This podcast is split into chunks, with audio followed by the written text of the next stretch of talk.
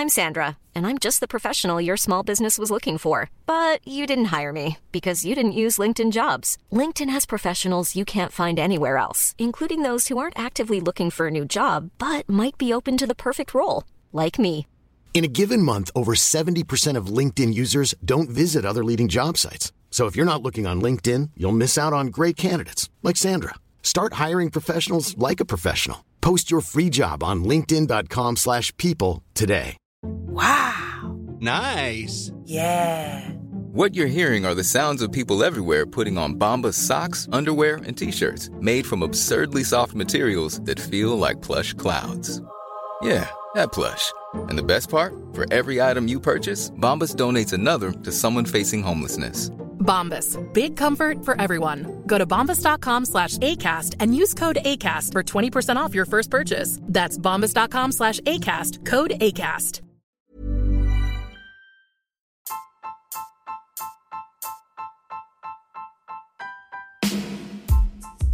In Ireland, we love a good story. And I'm lucky enough to be able to chat to people from all over the world to hear their story and to hear about their life in Dublin. In this podcast, we want to be able to learn from the stories of others so that people who have recently moved to Dublin can get the most out of their time here.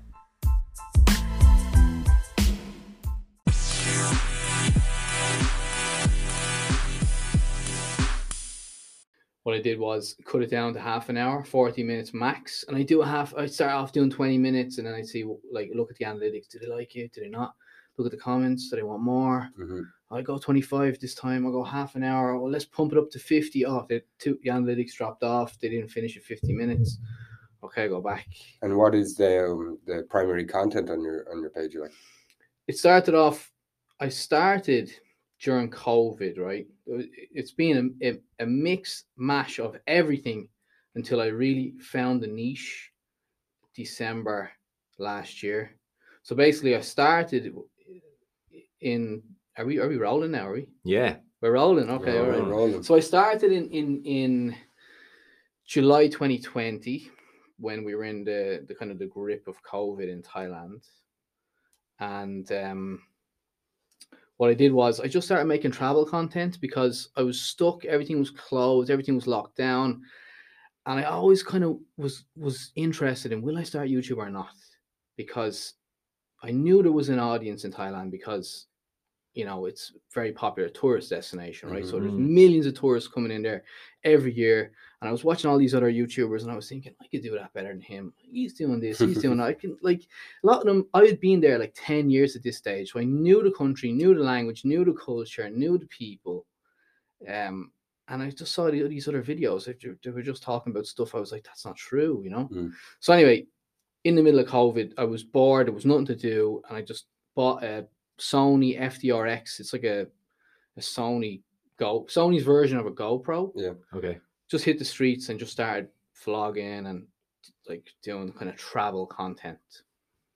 Just you, like Just speaking me. to the camera and kind of detailing the, the trip or the different travel destinations. Yeah, so I'd pick like I kind of do like day trip in Bangkok where Yeah. to go, and I, I go to like a, a park, and then I'd um go to a restaurant, show different restaurants and stuff like that. So it started off as travel, just a bit of fun, not too serious, and then it started to grow, but nothing like exponential, just hmm. small. You know, they always say get to your first 100 subscribers on YouTube. It's hard. Once you get to 100, the next milestone is get to a thousand and then monetize. And monetize is a thousand subs and 4,000 watch hours. And that's a big milestone to like monetize your channel. Is that total for i- in one video or no, like, No. like, like you could have to have a thousand subs Okay. and then 4,000 watch hours. Okay.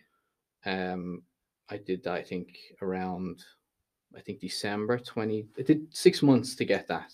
and you're That's saying that's pretty when you quick, found your though. niche, like. No, I found the niche a year later. I found the niche Oh, in okay. December 2021. So I went from about 4,000 subscribers to 31,500 from December last year until this moment now. Thirty-one thousand five hundred. Yeah, so I grew like something like, you know, whatever, five to whatever the percentage Yeah. is, maybe 80, 90% Wow. from only because I changed content. What did you change it to? I went from travel to stories and interviews. So I started interviewing, like, I mean, you've been, you, you mentioned you've been to Vietnam, like, Mhm. there's characters. Southeast Asia is just full of characters, right? You know, there are guys that go there, men and women that go there, and they just have interesting stories of why, how did you end up? Like, how does an American end up in Vietnam? Talking or- about the, the foreigners who come into uh, and li- end up living in uh, Thailand, or, yeah. Yeah. Some of them are interesting. for So- sure. some of them are very um i mean you, you- the content is there I, I definitely took on some some stories that were uh, highly controversial um Like what? There was a guy called tony huge um he he well, he's he was a how would you he polygamist Okay. into Right. polygamy and um tony huge was a he's into Is steroids as well Tony Huge. like Tony Huge, like he's a bodybuilder. Into Right. polygamy. Of course he is. Yeah, yeah, it sounds like a porn name, you know. Yeah. Like, I'm Tony Huge. Yeah, and um, US. From America, ex lawyer from San Francisco or California, very Wow. slick talker, very intelligent, very articulate. He has an Instagram account where he he re- promotes steroids and he in- injects himself with all sorts of anabolic steroids. Lives in the gym, uh, and he fills what you would say would be the stereotype of Thailand. What what I suppose the West thinks about Thailand hmm and that's just one kind of guy. Um, but he feels that stereotype, and he's very outspoken and he's very articulate. So I interviewed this guy, and he was talking about, you know, how he has three or four, two girlfriends, but he also has a string of, you know, low, maybe a different kind of part or a different re- different girl every night type of stuff. And he went full on into it. He went so much into it that I could not upload all the video because I thought like it's too graphic. YouTube are not going to monetize it. Yeah. Um, but that went completely viral. It got it's standing now at three hundred fifty thousand Wow. views, and it's constantly ticking over. And you're just doing that? Uh, was he on the street where you met him, or did you? It was set up- studio or something. No, it was set up by uh, a guy who knew him, um, and he it was done in in. Um, actually, I know a guy in Bangkok that has his own podcast. He had a studio, and we did it. Uh, actually, it wasn't a studio; it was in a house that we did it. Um, it was like one of those spur of the moment. He contacted me and said, "The interview's here. It's now. It's a viral video. Do you want to take it on?" Mhm. and I was like, "Oh God, I don't know if I want to interview about this topic." You know, it's a very, you Yeah. know th- this was the first time that I ever got a viral video, and it Mhm. was like, kind of like boarded on, like, do I really want to go down into this? Where am I going? Yeah, where am I going? All Because gas, I, no brakes. you yeah, know, because you know, because it's, I knew it was going to be big, Mm. and then I knew that this guy was, he was, um, I mean, he's a big bodybuilder that comes across as being a very kind of an alpha male character. And if you're going to interview someone like that, you've got to really prepare what you're going to say. Yeah. or at least be able to deal with an ego or or Yeah. the people who are kind of confident in that way have a, an aura about them that if you aren't willing to either make fun of them or stand up to them, they may just overtake a take a conversation and you don't don't really know where they're going to go with it. Like, For sure, yeah. How did you manage that? Because, you know, as this podcast starts to grow, like there's the potential of us getting a like a Tony Huge on the, on the podcast, right? Or someone like that. But I imagine I'd get pretty bloody nervous beforehand. Uh, Were, is, were you thinking that way, or I was very nervous. Mm. Um, I was, you know, it like I didn't even meet. Like it's kind of like this now, where where usually when I interview people, I like to go for a coffee first, and I like to Mhm. sit down with them and just have a chat, and you build that rapport. Yeah. Because when you go into an interview, when you go in and it's just straight away, Yeah. you don't really know the person, and it's it makes it a little bit harder. But if you have that rapport, everything is more relaxed. I didn't have that with Tony. Mm. We went straight in. I remember walked into the house and Tony was, was up in the toilet fixing his hair. I was like, "Where's Tony?" He's like, "He's in the toilet. He's fixing his hair." You know. And this big huge guy comes down. He's like, "Hey, how's it going, Pete?" Sits in the chair. He's like, you're gonna mic me up?" And it was like, "Okay." And it, like, remember my hand was kind of shaking. I was like putting the microphone on. I'm like, oh man. Yeah, and um, I mean, you know, I, I had to, I, you know, there was, there was some controversial questions in that in that interview, like, and I was nervous. I was nervous, but I did this kind of deep dive in. So the more the more he spoke, the more kind of as an interviewer, you kind of have to pick up on. The more people reveal and they talk, you kind of have to dig deeper and Mm. a, a deep dive. So I wanted to know how like why is why does someone become a polygamist like what is that like Yeah. how do they so I started asking him started probing and i kind of eventually got down to it to a point where he said that his mother and his father divorced when he was very young and then his father would have different girlfriends depending on his hobbies so he had like a girlfriend for fishing Mm. he would have a, a girlfriend for cook, like that would come over and cook dinner Mhm. so this is what Tony saw when he grew up. So you can kind of like, It was normal for him. yeah, Bit, of, Mm. bit of trauma, I think. Yeah. you know, But in it, yeah, even in that description, sounds like an interesting character. what do you make of him overall? Like, I came out of it going, like he put his point across very well, even if I didn't agree. Mhm. He still made his point and stated his point very well. And I think if you look at the comments on that video, surprisingly, I would say about 80% back him up and say, well, he made a fair point. You know, the other 20% absolutely slayed him. You know, I he made his point very well. ev- But that's the thing. If you're interviewing someone, you don't have to agree with them. It's just like you get your opportunity to state your Yeah. point. He Yeah. didn't like fly off the handle with some like uh, outlandish comments. Like he, he kind of was he, like you said, he was a lawyer.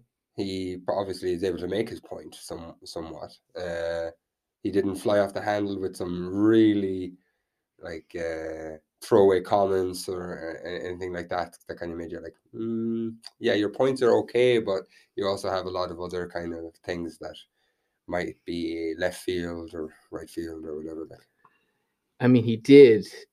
I mean, the stuff that I left out of the interview was very graphic, Mhm. and the stuff that I just thought, you know, I'm, I don't want to put my name on Mhm. this kind of. like what?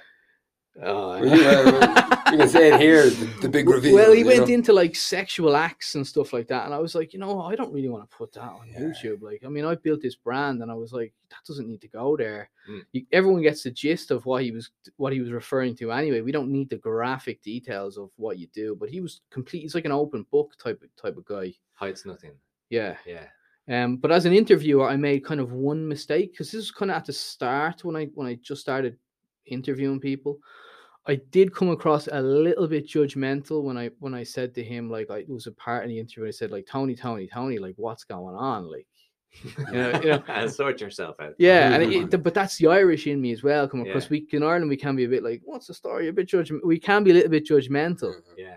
So yeah, I, that was my mistake. But you learn from it, and you just know, okay, you have to stay stay back and don't judge. Yeah. Yeah. Pete, you're the first Irish man we've had on the podcast. Yeah. I think should we sing the national anthem or something? Should we stand up? end, of the, end of the night. End of the night. um, you said you were in Thailand for ten years. Twelve. Well, nearly 12. 12. 12 next month. Yeah. Um, If I was there. so it, well, to do maths off the top of my head, but you, you left around 2010 to yeah, to to Thailand. I did. I left in October 2010 when I was 23 years old. Um, so I basically I worked in construction when Yeah. I finished school, and we all know what happened around that time. You know, the financial recession. We're all we're all in our 30s. We're all similar ages. I'd say I'm 35. Are you in your 30s? No, I'm 29. Are you? Oh, Yeah, 29. All right, sorry. I'll take it. You know, I know one. When's your we're, we're nearly there. Nearly there. And oh, next August. Next, oh, geez, you're a young 29. I'm a young, I'm a young one. Yeah, Yeah. yeah. I'm I'm 33, so Okay. I, I know what you're talking about. Yeah. So I mean, it just yeah. So I was like, I was not the type of guy. I lost my job as Mm. as a 23 year old, and I was like, you know what, I'm not gonna sit around. Like, there's no way I'm gonna. I'm not the type of personality that's gonna sit around on the dole like and collect 200 euro a week to do to do what? Like, it was literally in Ireland at that time. There was nothing. There was no jobs. It was there was no future here as a 23 year old. So I left. different place, totally Yeah. different place. I um, well, I, I, I probably people who listened to the podcast before now. I spent like four years in Spain, right? So left 2016, so quite a bit after that. But even at then, it was still a little bit. It was starting to improve, but a little bit spread. The, the Dublin that you see now, where it's vibrant, there's people out all the time. There's people in restaurants. There's people in pubs. In 2010, did not see that. It was like there was never any trouble getting into nightclubs. Put it that way you could wear whatever you want um because there was nobody going in there was nobody going out and i there was a i remember around town it, it was even relatively uh not i'm not going to say a violent place but there was a lot of kind of a lot of stuff going on around it wasn't a nice place to be dublin in that time and that's kind of strange now because for me in 2022 it is a nice place to be and there's so much going on and there was all of these whatnot companies or whatever but back in that time, like, because I, I totally get why you left because it was it was not a good place to be. You didn't move to Thailand for construction, did you? No, no, no. I I was I took a walk down um the Quays one day in 2010 and I saw USIT. You know that Oh, yeah. travel Yeah, yeah. company USIT. I saw on the quays there. It's not there. The office not there anymore. And I, I saw that and I was just thinking, oh, that's that's like, should I go in there and like see what's what's going on? You know. So I went in, spoke to the guy in there, and initially I was going to go to um East Africa or no West Africa. I was going to go to West Africa and build houses. And I remember I was talking to a guy, and we were sitting in a room, and we were talking about will I go there or not. And I was talking, and I, I remember I got up and I was leaving the room, and he said, "If you don't want to go there, you can always go teach English in Thailand." And like that comment right there, I always remember that because like that was like a, in a like a moment in my life where like that that guy, that stranger, kind of put an idea into my head that like changed the course of my life. Mm. Yeah. Because I never thought about Thailand before. I never knew anything about it. I never like really had a major interest in Thailand ever before. I just thought, well, teach English in Thailand, that sounds interesting. Like, and I went back research and I was like, wow, all right, let's do it for six months and see what happens. And the plan was to do it for six months, then go to Australia, but I never made it to Australia. Mm. And did you go straight to Bangkok or where did you go to No. Phuket or any? No, I went to this unknown town in the middle of absolute nowhere called Sukhothai. Mm. It's between Bangkok and Chiang Mai. If you Mm. know Chiang Mai, Mm. it's, it's, in, the, it's in the north, right? So it's it's this little town in the middle of nowhere, and I got a job teaching English in a in a secondary school. There was me, there was a guy from Holland, and there was two other guys from England, and we were the only foreigners in the whole town. Mm. We did that for a year. Yeah, brilliant. What do you? I mean, the- You would probably have like a relatively similar experience. Like obviously it's a totally different country, but No, I, I went to ma- I went to a major city, nine million people, plenty of foreigners. Mm. You know, it was a completely different. I would have probably blown my head off if I was stuck in the the backyards of nowhere. Like, you know, I've been to the backyards of nowhere. There's nothing to do. Like, do you know, it's it's. But to me, I was I just needed more people. I I need a lot of people to keep me keep me taking over. Like, so you you land in uh Su- Sukhothai. Sukhothai, and you uh, you have your the two English lads and the Dutch lad. Like, what what were your thoughts when you moved there? Like, what was what was the Well, they, crack? they were they were characters. Like they were a lot older than me. I was 23. They were late 40s. And they were all kind of fighting with each other. They all had these kind of weird rivalries. And I was just this young guy, like, this is a great adventure. You know, and they had all these dramas going on. Like one guy's from Birmingham, one guy's from Manchester. There was going to be a bit of a rivalry there, being football kind of a rivalry. I was just like, you know, I just want to go see temples. I just want to travel. And so I, I did it for a year and then um I decided like you know it's it was a bit too quiet and especially being the only foreigner uh, you know only only only four other foreigners in the town so I went to Bangkok and then like from say 2011 until last month I was living in Bangkok Oh, that must have been. um So I noticed that you mentioned earlier on that you speak the language Thai. Mm, put my gang up Yeah. a little bit I speak a little bit not great You got not me great there. not great not great Um, like But you, okay, you've adapted into it, right? Um, it's been it's changed your life, I imagine. That Yeah. experience in general. That those ten years in Bangkok have they completely changed the person that you've become? Yeah, completely. Um, my life went off in a totally different traje- trajectory. I can't even say that word, but it just went off. Like I never, um, yeah, I just had this crazy adventure, these journeys I went on. You know, with uh, I met so many interesting people, learned to fit into and adapt to a totally different culture, an Yeah. Asian culture that that I never thought I would ever, my life would ever be like that. Yeah. Mm. What were the challenges there? I, I've I've very little experience. I have been in Thailand, but very briefly. Um, what were the challenges for you to fit into that culture? Um. Okay, so the language is very difficult. It's a, it's a it's a tone. It's a it's a tonal language. Yeah. So it's really hard. It's not based on Latin script. So it's just as a Westerner, it's re- very hard to uh, to learn. Yeah.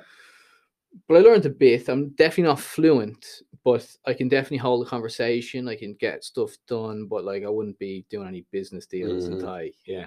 Um, but just like No guns on the table or anything. no guns on the table. no, it just kind of like um. So in Asia, like it's a it's a Buddhist country. Thailand's a Buddhist country, and it's just a different world from Ireland. The way they think, the way they act. Um, it's very non-confrontational, very, very, very. they- they say "jai yen," very relaxed, very, you know, a lot of people meditate. Uh, they have a thing called um, face, saving face. Hmm. If you're in Vietnam, Yeah, you know it. Like it's it's very much like the elephant is in the room, but not you don't really address it. So like it can be a bit difficult as a Westerner because you see a problem, especially in like business and stuff like that. You can't go in and say like, "This is the problem. We need to fix this problem." There's there's ways about going around uh, about doing things. So it, it as a Westerner to go to Thailand and live there, you definitely have to adapt. Yeah. Give me a drink of water. My mouth is dry. But that's that's a good thing though. That you, you have to adapt. I mean, it, it means that you're properly getting into the culture. Like I guess the last thing that you want to do is constantly be hanging around with the, the the English and Dutch guys and not really experiencing Thailand for what it is. Yeah. For sure. Like I I I would say that there is definitely um a stereotypical image of what Thailand is. like um we all probably know that like there's you know you, you see it on YouTube, you can see it everywhere and it's definitely there. But there's also this other like rich culture Mm, you know, like really old, a thousand year old temples and yeah. and and Buddhist monks, and there's all this like rich culture that when you're living there, you see it. But if you're going for two week holiday, you're not going to see of that. You know? course. Yeah. What's uh, this might be a controversial question. We might blow up after it, uh, especially with the angry Thais. What's your opinion on the on the king?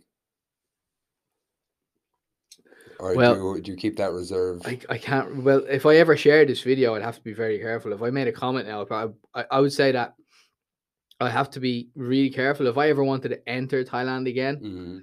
I, I like Okay, you don't you to, know, you don't have to answer it would that be. question. It's like But they they're one of the the elephants in the rooms that you're not really allowed to talk about. Yeah, all I can say is that the, it it does look like going forward there there are going to be a lot of issues in the country. I can kind of it's kind of bubbling under the surface. That's uh, is that any is that part of the reason why you've decided to come back to Ireland? Just No, so I I decided to come back to Ireland because when I left at 23, there was always this voice in my head that was saying that like, well, you never really had a crack at life in Ireland. Like 23 is a very young age Mm. to leave a country. Yeah. You know, you know, and that voice that was Mhm. going around in my head was always there for the whole 12 years, was always there. And I said, well, you know, maybe it's time to come back. yeah, come back. I, I, I'd, I would, I suppose, in Thailand, I was I was comfortable. I I I um you know I had a nice apartment, good life, everything was comfortable, and I kind of felt like I need to get out my comfort zone a little bit more. And Yeah. going back to Ireland was like definitely going to change me again. Like I said, this this is a new journey. I'm I'm going. I'm just reversing Mhm. like the hero's journey. This is this is Mhm. another hero's journey, Mm. but like going back in another way. And I can tell you, at this moment, I've spent four weeks in Ireland, and I am in a serious reverse culture shock. Really? Mm. Yeah, absolutely. What the pace of life is faster, slower. There's less people. uh, Everything, absolutely everything. I actually made some notes for this podcast because I'm like, I knew, like, I wanted to bring it up. Simple things like hearing strangers' conversations. yeah, Uh, yeah, that's that's, true. true. Yeah. Um, I used I, I had the same thing when I was in in in Spain, and at first I didn't obviously understand the language at all. I got to a bit of bit of a hang of it before I left, but I remember being on buses and trains, and you can just completely switch off. You don't you're not affected by anything that's going on because you don't understand anyone. But it's true, and you come back and you you can't help but overhear the conversations on the bus or the train or on the street or something. And sometimes they trigger you. They shouldn't. You should be like, oh, just switch off. Don't pay attention. Why am I paying attention to that? But you can't help but overhear it. Yeah. And like um people are a lot more assertive. They're not even shy right? So they'll be on you can have some guy on the phone beside you on the train going you know he's talking about every time about his relationship and he's complaining about his wife. And you're just like jesus man do you not realize that like there's someone sitting beside you? Like i just can't get over that. Because Yeah. in thailand everyone is like they're very it's face so your your e- your reputation is very important in, in asia it's not, it's not only thailand it's china it's japan as well it's like your reputation your public uh, how people think about you so important Yeah. that you're not going to talk about your wife and the argument you have with your wife like you're not going to in public on a Yeah. train or something Mm. like that you won't do it Yeah.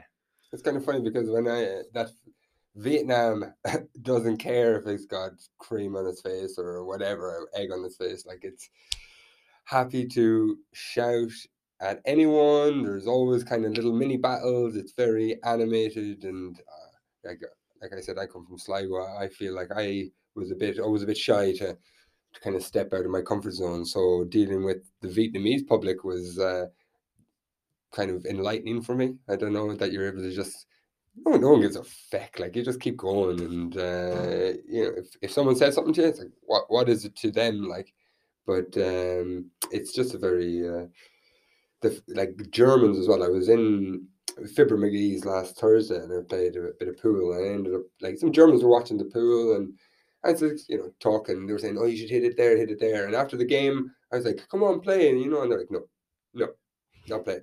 Because I'm like, why? Because no, no, I just don't want to play. And I like I'm paying. You don't have to. You can have two people. You know, it's a very chill game.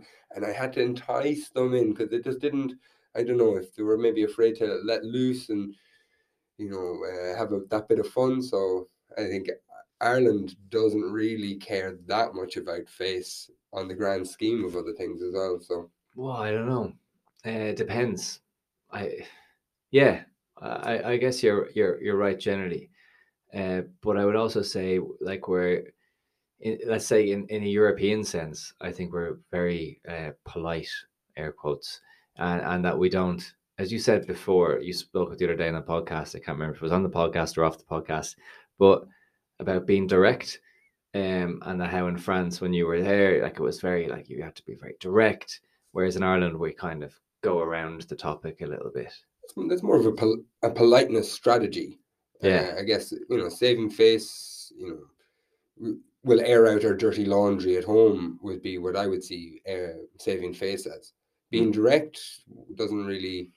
Uh, it looks like more of a strategy than an actual um, face saving thing. Yeah, but I think it's it's the reason why in Ireland we uh, when you go to Asia, I think all the Irish people that I know in Thailand all do very well because of that non-directness, indirectness. Mm. Because in Thailand they're the very same. They, they're not the confrontational, they're not direct. So we we get on well in business. There's a lot of Irish guys over there and women, Irish men and women doing very well in Bangkok. You know, Jameson are gone in there now and they're really trying to trying to sell the brand because they consume a lot of whiskey in Thailand. So there's like Jameson are in there, Guinness are trying are doing. So there's lots of ambassadors, brand ambassadors, and people in business in Thailand doing very well. Irish people over there because they know how to do. They know how to talk to the people. You Yeah. know, that's the key. Gift of the gab. Yeah. Right. So there's a the general serious look on people's faces just as they go about their daily lives. Like Thailand is known as the land of smiles Okay. because everyone is just like happy, they smile. I thought it was the land of the Thais, no? no, la- eh, of smiles. Yeah, but like. Just there's, I don't know how to say it, but like you know, you could be walking in Dublin City, like, and just see some guy, like, and just has a face on, like, and you just you just see some face on it. Well, That's I why put it they on me, do like, everyone, I have these really dark eyebrows and a really stern face when I'm Yeah. walking around the place. And I'm like, no, I'm actually really nice. I'm just, I'm just disgruntled. Yeah. You know, don't, don't, don't pay any attention to my face. Like, Yeah, yeah, but I find myself like just kind of like looking around and going, everyone is kind of very serious, and the pace of life you mentioned it earlier is a lot faster. I used to think I was a fast walker in Thailand. Everyone's like, it's everything is slowed down. They just they walk slowly. You know, it's a hot country, so you can see why it's slowed down. But I thought I I used to like pass people out on the street all the time, and but now people are just zipping past me. They're like going about their business. I'm like, whoa! Like I thought, I, I thought I was a lived a fast paced lifestyle. Clearly not. Yeah, yeah. It, it's good to get an interesting take on on the coming back from from being abroad for for twelve years and then adapting back to it. It's it's it's an interesting perspective. Another one that really kind of really annoys me: customer service in Ireland is very very bad. yeah, sure. It's terrible. Yeah. Like you- I'm getting like I don't know. I don't want to mention the brand, but like there's a big coffee chain here, and you go and you order a coffee, and they have zero respect. I'm just like, why can you not smile and say like, "How's it going? Like, what kind of coffee you want? Can I have a flat flat white? Okay, make the flat white. Uh, is this my? And then they put it on the on the. You know, there could be five coffees there, and they put it down, and is this my one? Yeah, that's yours. Oh no, that's, your, that's not yours. Excuse me, where's it? And, and just have no kind of. The, the customer is is king. They're paying you the money. You have to be able to treat them with respect, smile, give them serve them. Yeah. But there's no service here. It's not service. It's just like it's like so even. I mean, even in a pub, you like going to a pub. Like, All right, what's the story? Can I get a pint of Guinness? Oh, there you go. And it's like okay, no chat though. There's uh, there's a pub back home and uh, I'm from Tubbercurry, and you know the, the people who work in the bar are well able to talk to like the patrons because it's usually a bunch of old men who come in and all they want to do is ha- have a bit of a chat with people. But then you come up to Dublin and you know it's kind of cool and they're always hanging out with the people in the bar all the time. I'm like, yeah, I get that you're friends, but you're also kind of working. You know, stop having a fucking chit chat while there's like two people having a chit chat while one person's serving and trying to talk behind them, and then eventually they'll say, "All right, who's next? Who's next?" After about two, three minute chat, and you're just sitting there and like, I, I just want a fucking chorus, like, Yeah. well, Guinness mainly, but. at, at this point, I don't want to be waiting around. Like, hey, just give me a bottle drink. There Get out of here. Ross saving face. Yeah, I just want a bottle drink to get why do you here. think it is though? Like, why do you think that pe- the, the people that are working in customer service they just they don't they don't really care? I think it's uh, well, I don't know, obviously, but um, I would say that they're overworked, maybe. Uh, but listen, perhaps in in Thailand they're overworked as well, but they maintain that uh, sense of service, so there's more pride in the work that they do. Um, I would say that a lot of people doing those jobs don't see it as their long term job, and they're doing it for a te- on a temporary basis, and a lot of them have already mentally clicked out. Yeah, I mean, but still, And you can see the places- Still, though, like, come on, just chill out. Like, it, people No, of think work is worse than it is. Like, work is so handy. You go in, especially if you're working in a bar or behind thing, you just talk to people, and if they give out to you, you go, yeah, okay, Grant, yeah, yeah, and just keep going. Like, it doesn't Yeah. really matter.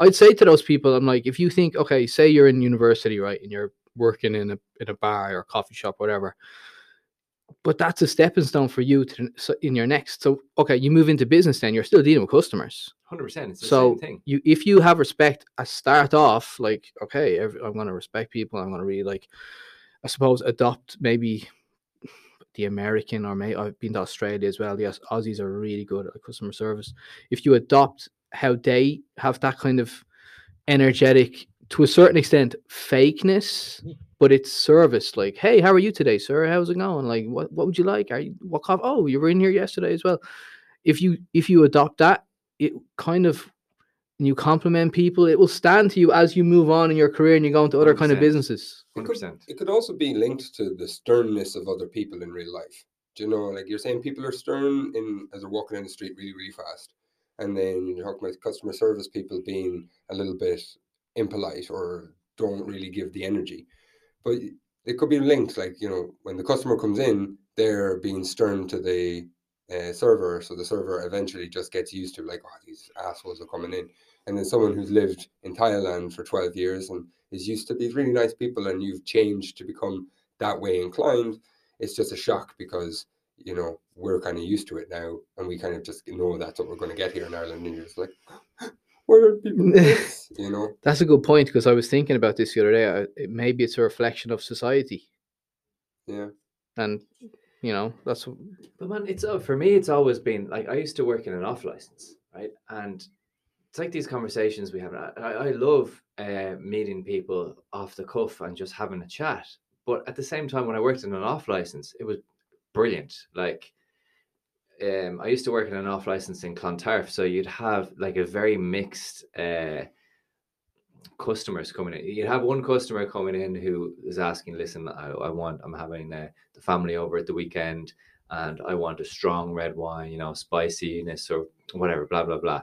And and then the next guy that would come in, uh, and this is this true story. He told me he was a 1973 UFC champion. I'm pretty sure the UFC didn't exist in 1973. he also told me he trained Stone Cold Steve Austin. He made me feel his biceps. And he said he could kill me in one touch. I know you have to learn to transition between these characters. You know, this guy isn't interested in a, a strong. What's your man's name? What, Huge? Tony Huge. Tony Huge. Tony Huge. so, but that, like, that's brilliant. Like, you leave work that day. Oh, jeez, that was hilarious. Yeah. you know, and also a little bit scared. Um,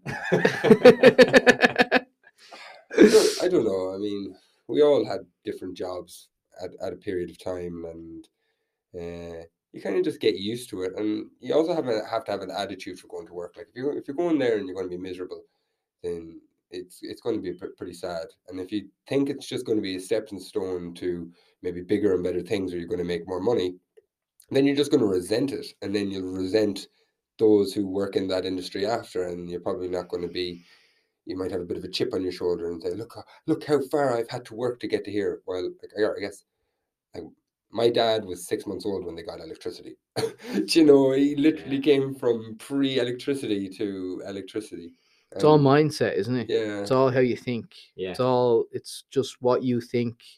It's all mindset. And you can find that like some people get caught up in that negative mindset. Now I'm not gonna say like I didn't come here to like I hate Ireland and like but I'm just seeing it because I've been I suppose on the other side and come back.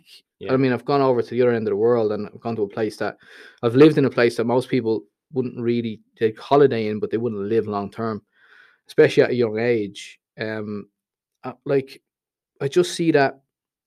that- Okay, there are pros and cons. Let's let's let's let's do a pro. okay. Food, the quality of food in Ireland is is great.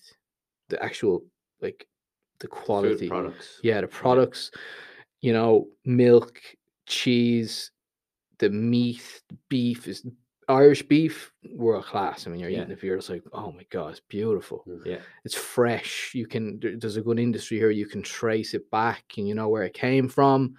I mean, in Thailand, milk could be in your fridge for two weeks and it doesn't go off. Mm. You're like, what's in that? Bread doesn't go off. Yeah. So you're you're eating that pumpkin stuff. sugars and UHT and stuff like that. And all sorts of it's not regulated really you know Mm. um so that's the one big positive because i'm really enjoying and, and you know the cost of living if you go to Tesco, I'm Tesco compared to you know or, or the other SuperValu or the other supermarkets over here, Lidl as well. They're the same price as Thailand. So people, yeah, the same price, pretty much. Okay. So I buy a weekly shop. I spent say 185 euro last week in Thailand, 3000 baht, which is say 75 euro, 80 euro. So it's similar prices. Okay. So Wow.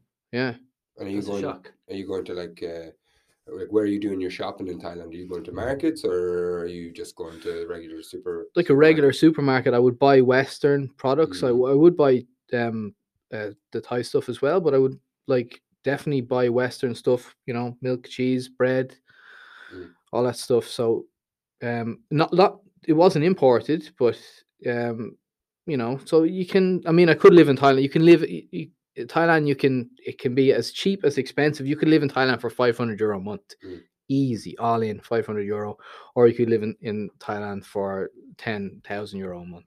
It caters for everybody. Come here, when you were there, speaking of food products, uh, was there anything that you really missed? Oh, I missed the food now uh, from the Thai food. Uh, so Oh, for- i- when you were there and you missed, uh, what, what what did you miss about Ireland? I missed. Or the uh, Irish this is going to sound drink. very stereotypical, but a, a good potato. I've been saying it for ages. I, people, look, we love potatoes. We do love potatoes. They're Yeah. unreal. Yeah, and you know what? I had a, a, a visitor recently, and she she said, "Listen, the potatoes are great quality. They're good quality, and we've got different types of potatoes. This is going to turn into a fucking viral clip. But it is. Three Irish lads talking about potatoes on a podcast. I mean, I couldn't talk at length. Like I could talk about variations of types of potatoes, like, but I couldn't tell you about type, uh, like genus of potato. I used to work in a fruit and veg as well. Ah. I know my Kerr's Pinks versus my queens. Your red roosters. Yeah. Um, but they are good quality spuds. Yeah, very good. You know, my dad is from Cork, and my dad grew up eating potatoes. You know, so he came over to Thailand, and he is quite a fussy eater. You know, so potatoes. Like he'd have potato bolognese, no spaghetti. like, he doesn't like spaghetti now. Give me potato Uh, bolognese. that, that, that's an extreme one for me now. Sounds good. Every though. Italian listening to the podcast is just You tuning out. know, they're just like, no, what's going on? baked potato, baked potato with uh, some mince now on top of like a chili con carne baked potato. Doesn't sound too bad. Chili con carne, okay. I, you know, I, like I- the same as bolognese essentially. Like I wonder a is chili sauce, con like carne actually is that a Mexican thing at all, or is that Tex-Mex. Tex-Mex stuff? Tex-Mex. Yeah, But it's good though. uh, mince on potato sounds pretty good to me. Like Yeah. Yeah. Um. So what else do we have on that list? Right. So we have okay, basically people flaunting the rules, just not obeying the rules over here in Ireland. So it's perfect example. I went to Cork on Monday, took the train down to Cork, and there was a lady sitting across from me. She had a full like four seats to herself, and she had a table. She was on her laptop. She was making phone calls. She was she was definitely an educated woman. She was definitely, you know, doing making business calls. She was on the phone. She was on the laptop. She was on the phone on the laptop. And I look over and she had her two feet up on the seats, sleeping. And Mm. the guy came on the ra- uh, the microphone was like at the very start. It was like, "Don't put your feet on the seats." And I was thinking, well, I remember thinking, like, why does he need to tell people you're not going to put your feet on the seats? Why would you put your feet on the seats? And then all of a sudden, well, an hour into the journey, this lady has her two feet on the seats, and I Yeah. felt like saying, like, why do you have your feet on the seats? I, I was getting the Luas in to um into the city center at like a la- last week into Dawson Street, um, and um, got on a Broom Bridge. Uh, no, somewhere somewhere coming into town, stopped. When a woman gets in, smoking on on the platform. So the tr- uh, Luas opens. She drops a cigarette just right on the platform and then blows the smoke into the into the Luas and then walks in and and then then starts putting on her makeup. But that's she can put on her makeup where she wants. But I'm thinking, why are you just drop your cigarette on the ground? Like, why'd you do that? Like, Yeah. why? And and she and she was dressed in like she was going to a corporate job. Like she wasn't. She you know she was. That's what it was. Like she was Yeah. dressed well and she just did not care. And it's like a total Disrespect. disregard, like disregard, disrespect. I'm like, why can't you just follow the bloody rules? Like, Well, one of my mates summed this up very well, and he goes, uh, "This is why we can't have nice things." you know, um, I, I think it's changing a little bit, but uh, you know the way you'd go to like France or Spain or Italy on like when you're a bit younger, and they'd have something like an outdoor cinema, or uh, they're allowed to drink outside, or and then you'd be like, why can't we have this in Ireland? And it's like, I'll tell you why, because if we had it in Ireland, it would be wrecked. Like people would have a total disregard for and just take the piss. I think it's kind of changing, but at the same time, it's not. Um, yeah, and I, I totally agree. It, it's a weird one. I don't know how to explain it to anybody who's listening who's not Irish.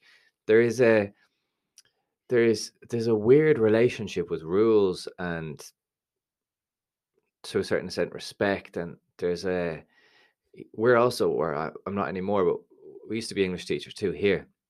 So you'd get a lot of the people uh, you know from brazil oh, korea all over the world and trying to explain antisocial behavior to them you know you know trying to explain why someone threw an egg at you yesterday you know i've, I've had to have that your heart, conversation like it breaks your heart. I swear to God, like I actually tell a funny story. Uh, during lockdown, I walked past. I was walking past. I was walking from, um, let's say Clonliffe Road, um, through Ballybough, right, and there was eggs all over. I was like, right, this is gonna someone's gonna throw eggs at us, right? Um, and then it started, and then I was like, no, don't run, just just walk. And I thought I was being the man, right? In fairness to whoever, because I don't know where the eggs were coming from, it was like a miss. It was very well done. They clocked me right between the eyes with an egg, like to the point to the point of view that I actually started bleeding a little bit from my egg because it was proper right in the middle of my drop forehead. from above you. Uh, yeah, it was from I imagine one of the flats, and they Mm. threw it. I, I don't know where. Um, I got really annoyed straight away, and then uh, Monica, my my girlfriend, just started laughing at me, and it was the best possible reaction that she could have. Because then I started laughing as well, like I just got clocked in the head with an egg. This is hilarious, and now I'm gonna run. Like, I moved up to I moved up to Dublin in 2012 uh, for university, and I was living in Hazelwood, which is at the top of um, uh, what can I think of Ballymun. And I was getting the, the bus kind of going into town. It was probably one of my first nights out in, in the city centre. And I was getting the bus into town. And um, yeah, just standing at the bus. Someone drove by and just threw an egg, just slapped me right in the shoulder. Now I was wearing a, I was wearing a jacket and stuff. And I'm just like, wow, wow, I'm living in Dublin now. But I was, I was a little bit shook, but I think I've never been egged since. It was weird that it was like the first week, and then in the in the ten years on and off that I've lived up here, no no egg incidences. But yeah, you got to watch out for them, and it's there. I mean, Uh, I mean, sorry, like it must be really strange, especially you come. have- Do you come back often to Ireland? Like to see so the because of the whole COVID thing, I, the last time I was back it was August 2018, so four years ago.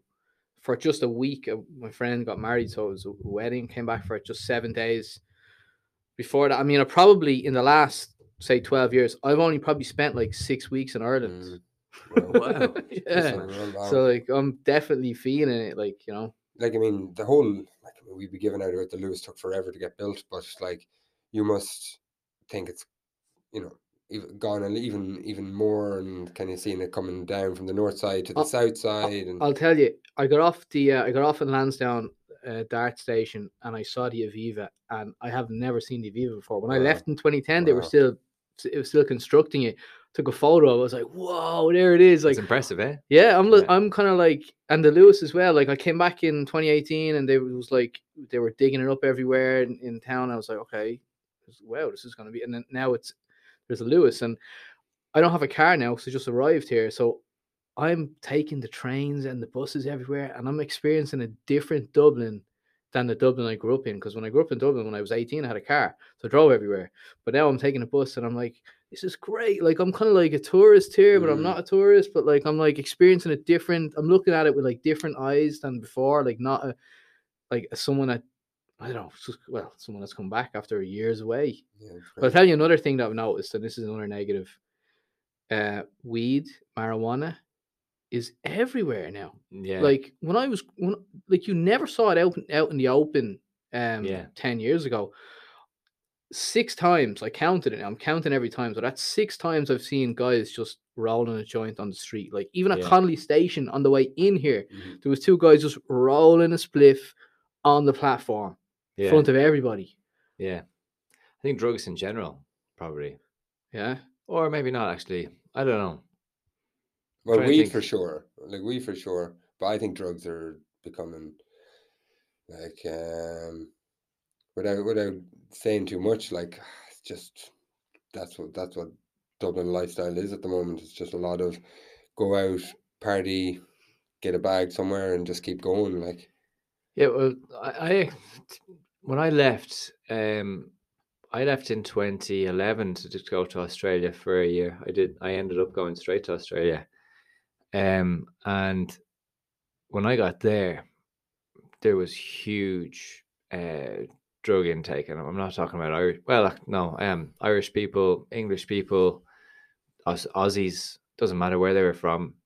It was it was huge and that was a shock to me but maybe that was because it was like first proper time i had been a long time out of my uh, friend circle let's say here and, and stuff like that so um but then coming back yeah i think i think it's become a bit more normalized when it's when it's out in the open like when i was a kid you know you'd be in school and you there'd be people smoking weed right but they do it in the bushes they'd be Mm. hiding and it'd be never you know someone's house people will go to someone's house and you, you know but it would never be just like nonchalantly on the street like the guards don't care.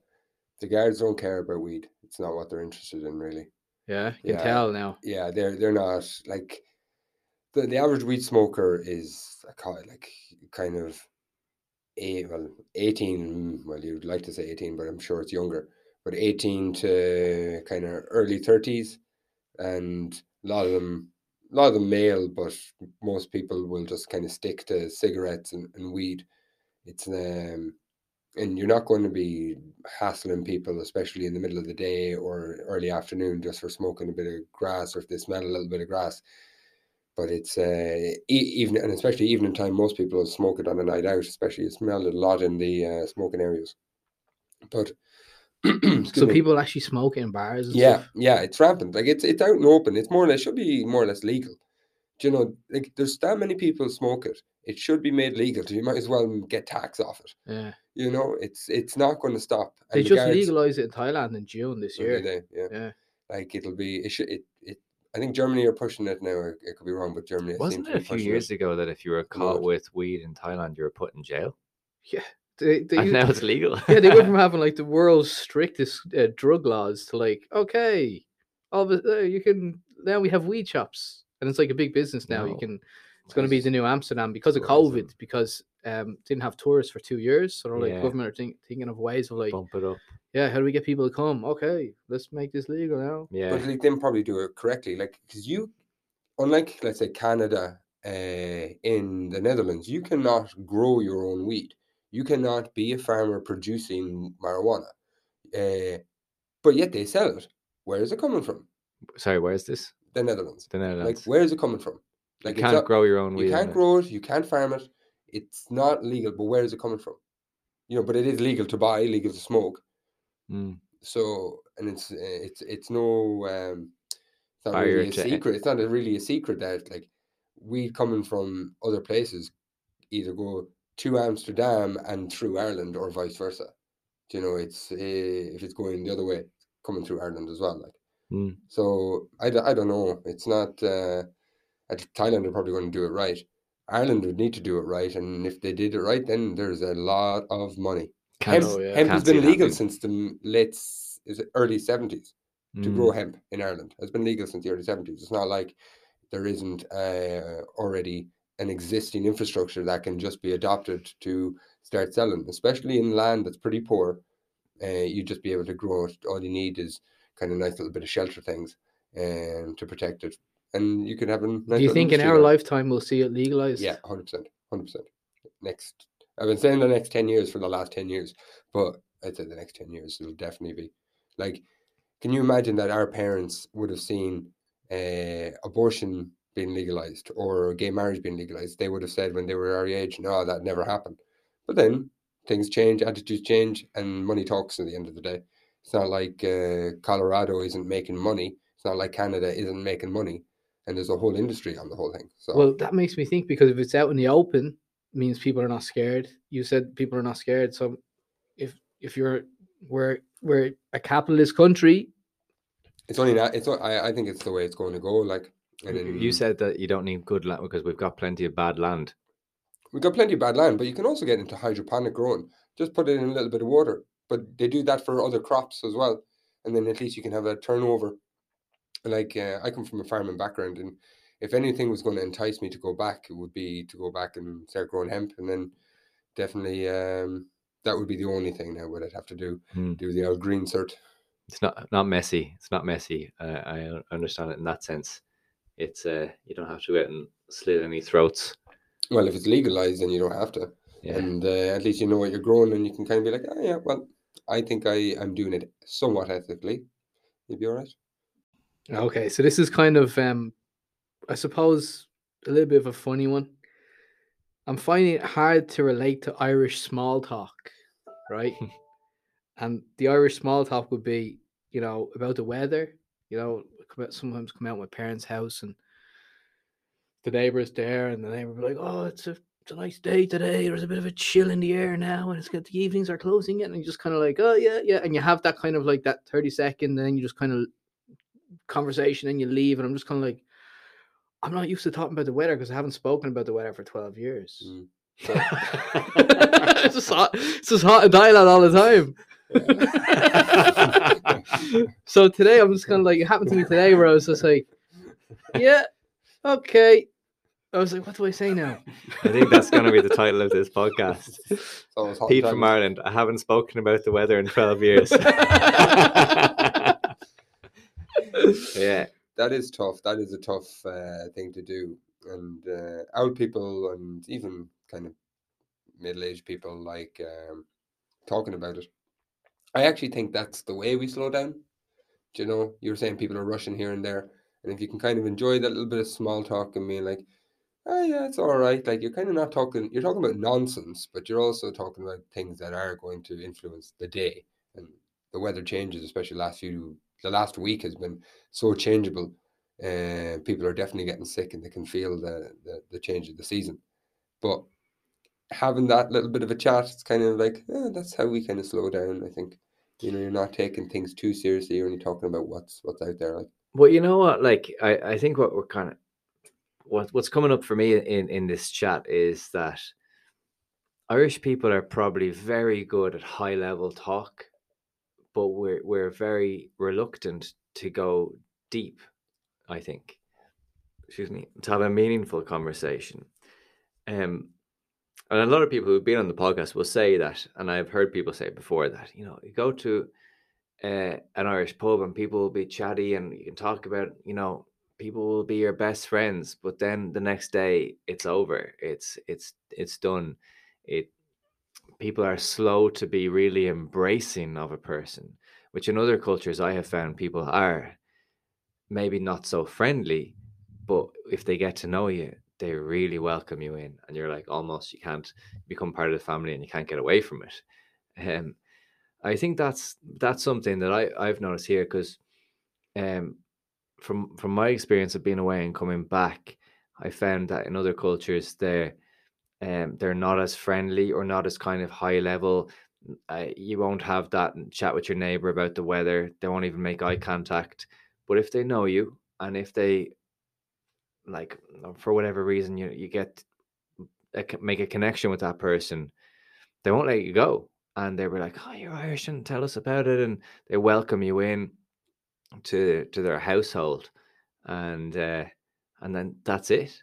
You're not you're not actually gonna you're not leaving that household. Like even if you leave to a certain extent, That's a very good analogy because um, I remember talking about this before, and we we were talking about say what's the difference between Ireland, Irish people, and Americans, and um, and this is this is a generalization, Just gonna make make say that for the microphone.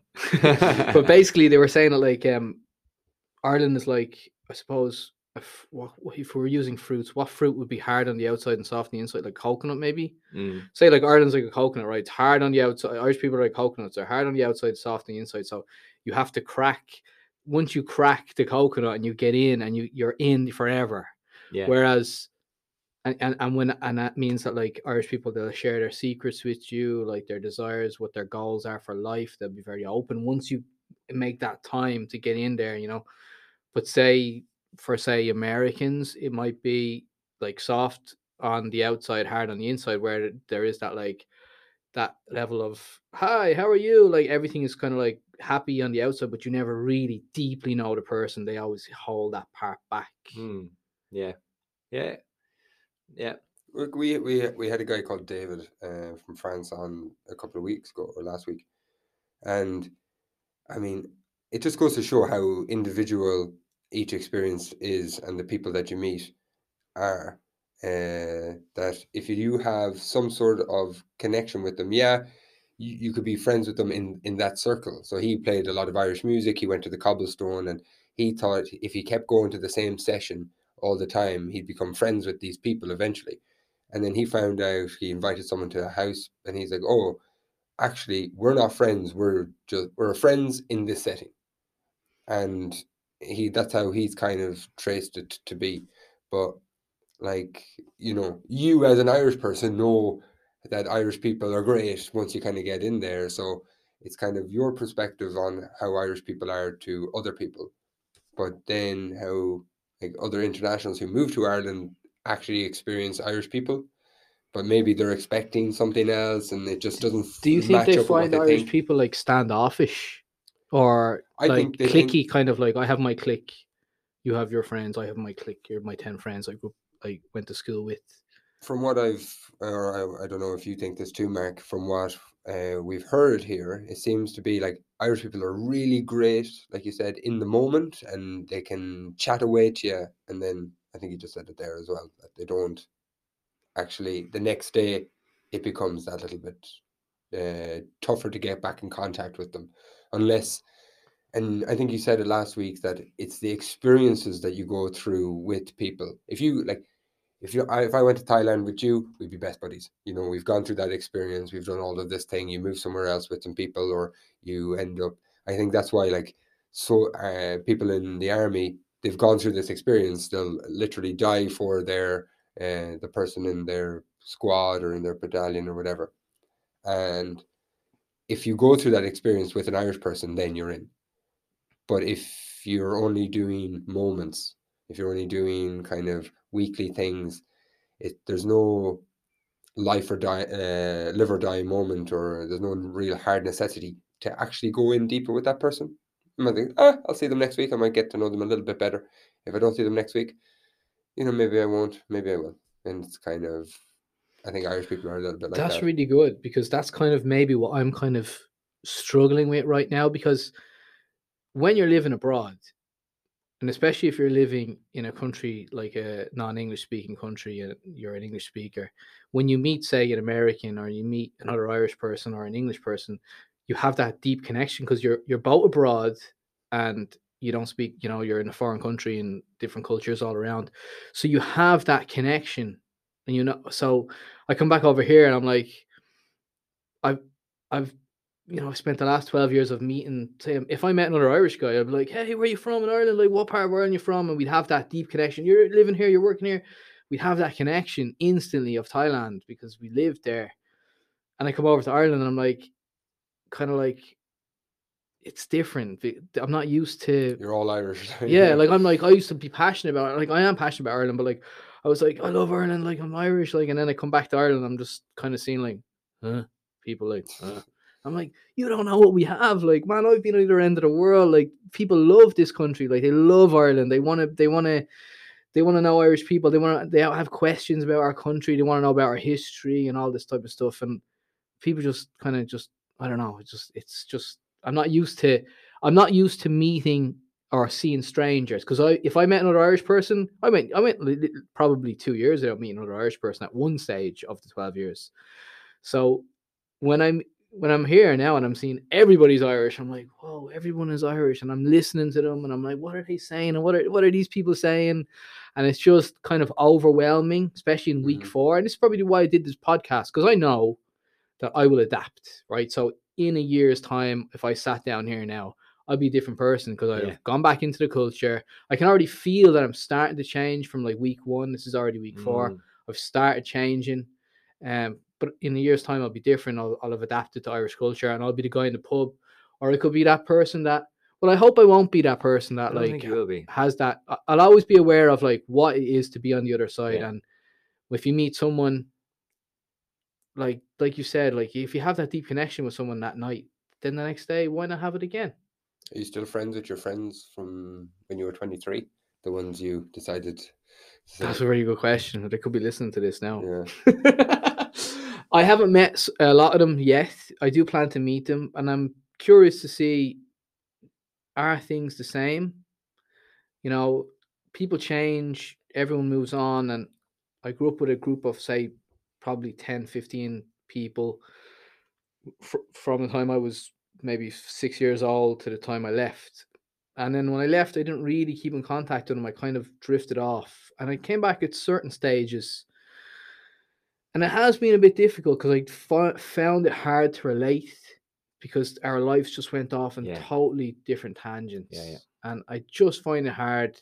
But I am meeting one of my friends now this Saturday. Um, and you know, I could, I- I'm gonna. I'm, I, they're my friends from like they are. They are my friends from a, a a- time of my life. I hope they can still be my friends. I hope that that's what will happen. Um, I just don't know. I hope we can still relate to each other. It's nervous, like. I It's am nervous It's a new about. person, yeah. It's a yeah. new person. Same body, new person. Yeah, You know. Uh, I think uh, maybe you experienced it. I was like, I mean, you you you went ten years longer than I was away, and uh, when when I came back, you know, I still we had WhatsApp groups and stuff which probably didn't exist when you were twenty three, like, and we were kind of just we were able to keep in contact. I knew what my friends were generally up to. We had Instagram to kind of keep track of each other. A few of my friends kind of came over as well, and my brother was over, and um, there was kind of different things along that way which kind of kept me towards Ireland. And uh, so when I came back, it wasn't half as bad, but like two years is better than a three week uh three week trip you know people say oh I went to went to Thailand for three weeks or I went to Vietnam Southeast Asia for three weeks changed my life I'm a completely new person you know I mean two years is uh, still not as long two years will change it. Two years will change it for sure. well, maybe it'll change it, but you don't know if you've uh, if you've gone far enough. Like, may, and you maybe you're coming back and you're like, oh, I kind of wish I changed a little bit more, or maybe I was a little bit different, and you kind of get lost in that bit. You're probably going to be the same way, but uh, um, the best thing that I, I I found for just don't have to go out drinking. Uh, I think I stopped drinking more or less when I came back to Ireland. First of all, the price of alcohol in Ireland is crazy compared to uh, Southeast Asia. But just going out and meeting more international people. I used to kind of go to kind of open mic nights, things that I would have done when I was in Vietnam, and trying to keep that lifestyle open, even if it's in an Irish setting. Yeah. Yeah, it's it's a funny one. I I think it's it's a hard one to get your head around because you're gonna have this is from my own experience, excuse me. Um I think coming back and having had experiences from being abroad, um you're you're you're, you're you are changed. And actually um they might not have changed. Um or at least that's the way I perceive it. Maybe it's maybe they, they think the exact same thing. But um I I like let's just say I have a, a- group of friends who I adore. Um and there's there's per, people who have traveled and there's people who haven't. And uh, you you notice it. That's all I'll say. Um um it's because it's hard like you're gonna say it's hard to relate all of the things that you've lived like the mate that you meet on on saturday you're not gonna be ex- able to explain everything that's happened. He's gonna go he maybe he i don't know or or she has a kid or has a family they've got other stuff going on right? Um, and they're like, "Jeez, Pete, fucking hell, man, it's been so long since I've seen it. How's it going?" And you're like, "Yeah, yeah, I was in Thailand, yeah." Then he gets a message from you know, and he's like, "Oh yeah, yeah, yeah." Sounds like, um, yeah, and he's half listening, he's half not. He's got his. Everyone has their own stuff, and I found that that's life, right? That's normal. Um, and some of my friends who haven't traveled, by the way, are my best mates, but it's so hard, and I've yet to find a way to be able to relate your experiences that you've had to someone who- hasn't, to also maybe someone who doesn't care. Um, Yeah, sometimes they just, They just don't, care. care. Like they're Mm. like, all right, you experienced that. yeah, How is that good to me? Like, and that's something that I have found uh, that because maybe you, I, when I first came back, I'd be like, oh, I'm going to tell them all about this, and I'm going to tell them about this, and then, you know, like ten minutes into a conversation with Irish people, it's high level stuff. They'll be like, Mark, shut the fuck up about Spain. I don't want to hear anything else about a fucking patata brava or a cerveza again in my fucking life. All right. And they'll just, it's that, you know, you and- humble. uh, exactly. And that's kind of what I do love about Irish people in a sense because it doesn't matter who you are, doesn't matter what you've done, your mates are your mates and they're going to take the piss out of you. Um, but I hope that in it's in a loving way. Um, I hope most of the time, and sometimes it's not, but most of the time it is. I think. it is interesting the the culture that we have with um close friends. Like we do humble each other. I mean, the, like your close friends are probably have the worst nicknames for you, Mhm. and you have the worst worst nicknames for them. And uh, it is interesting because that is very uniquely. I suppose I- it's probably Irish and British as well. The Mm, Americans don't really have that to the same extent. I, don't- I Mm. don't think. slagging like Yeah, slagging like we and have. the tall, the tall poppy syndrome. So you know, anybody who tries to make themselves, you know, a, Above a- the a- parapet, a, like- big man or whatever. eh, No, Gets you're gonna get your legs chopped out of you pretty I mean, the, fast. the famous stories around Dublin about Bono. yeah, You know, like I mean, Bono. yeah. Who you? Who you? It's funny, isn't it? How actually probably the most famous Irish people ever. We'll talk about Conor McGregor and Bono, are likes, are the most kind of anti-Irish people in terms of the culture. Like they're so talk themselves up so much and so confident. And I there was a picture of Bono walking through Temple Bar the other day, right? And man, by the way, weird how much of an old man he looks like these days. Um, but like just wearing like all black and a massive, like huge, like cross hanging out of him, like a monk, like a monk's cross, walking through Temple Bar. And he's the type of guy that if you saw walking through Temple Bar, you'd be like, who is this lad? But it's just that's the way he's been his whole life. Like no matter what point, he was always that guy, wa- Yeah, wasn't he? Paul, he? Paul Houston is that. Paul Hewson. Paul- we know who you and are, I love Paul. We know who you are. man. I think they're brilliant. Um, but he's just an interesting character. the Conor McGregor um whole saga is quite interesting after coming back because I remember in in, in Thailand like when he was on his rise up uh those uh, especially being abroad and, and and we didn't have a soccer team that are any good so you want to support Ireland right so you're going to support him so Mm. on the rise up all the Irish bars would be full for the McGregor fights and I remember the May Floyd Mayweather fight Mhm. it was just mayhem in Bangkok. I mean, everybody, Irish, English, we're all out for it. Like, Mm. come on, McGregor. And then you come after, obviously, uh, you know, the whole his his reputation has really changed in Dublin. If you Yeah. now, I mean, it's probably a lot of people don't like have not a lot of good things to say about him, but it's just it's just strange how it, after you come back and you see other people's perceptions of how he was loved and now he's kind of not really loved anymore. Yeah.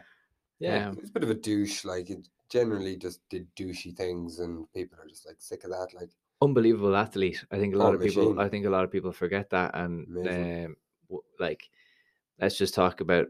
I'm the most unflexible person in the world, and I see him going around, and he, he's like rubber.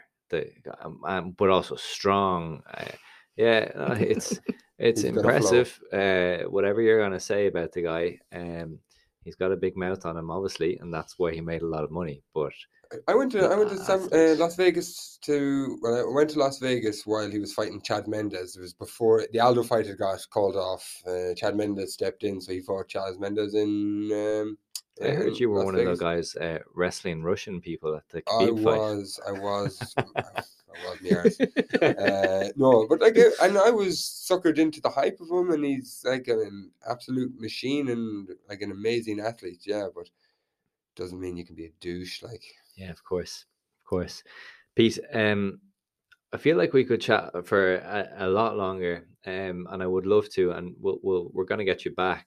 The only reason we're going to stop is because uh, we have to do another one. There's someone else coming in in, in, ten minutes time. oh, really? Okay, Yeah. no worries. Yeah, no worries. Uh, um, it's been an absolute pleasure having you here. Um, we haven't got into, and like I feel like there's so many more details that we could. we could go down. Uh, uh, we could definitely get into a hell of a lot more because I got a lot more. So we could definitely do a part two. I'd love to. maybe Yeah. maybe on your channel. Yeah, we could. Yeah, Yeah, for sure. that Yeah, sounds- in we- here, we bring are cameras in. we in. are um thinking about doing uh about getting this uh how would I say visually recorded as well. Um we don't know. We're we're we, we looking don't know into how comfortable we would be Definitely on do video. It. Yeah. Definitely do because it's another angle. It's another it's something else. Yeah, um, it's all like we, we both. The thing is for us, it's we want to keep doing this. We want to maintain it, um, and I'm afraid if we make it too much work, that we'll stop doing it. Um, but then again, we've recorded this is this is how many ro- ro- car- podcasts have we done this week? Well, This, is our going to be this is our third. We're about to do our fourth, so we're doing quite a bit. Um, but having said that, we are going to record it. So I'll tell you what, we'll get you in, and we'll, um, if you're up for it, we'll we'll do visual as well as audio next. well, how about we can do it on my channel if I just put the cameras here Yeah, of course. Sounds good. Sounds and great. we do it and Get Brilliant. collab. Definitely up for yeah, that. cool. Yeah. the old collabs. Yeah, it's the only way forward. It's the only way forward. Content creators are in this this genre. Anyway, it was a pleasure. Thanks very much. I appreciate it. It was Thanks a great very much, conversation. Yeah, it's Thanks, great. Pete.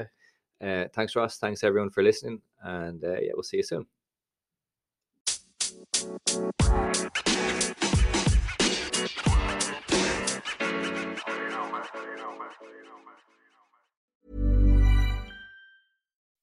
When you make decisions for your company, you look for the no brainers. If you have a lot of mailing to do, stamps.com is the ultimate no brainer. Use the stamps.com mobile app to mail everything you need to keep your business running with up to 89% off USPS and UPS. Make the same no brainer decision as over 1 million other businesses with stamps.com. Use code PROGRAM for a special offer. That's stamps.com code PROGRAM.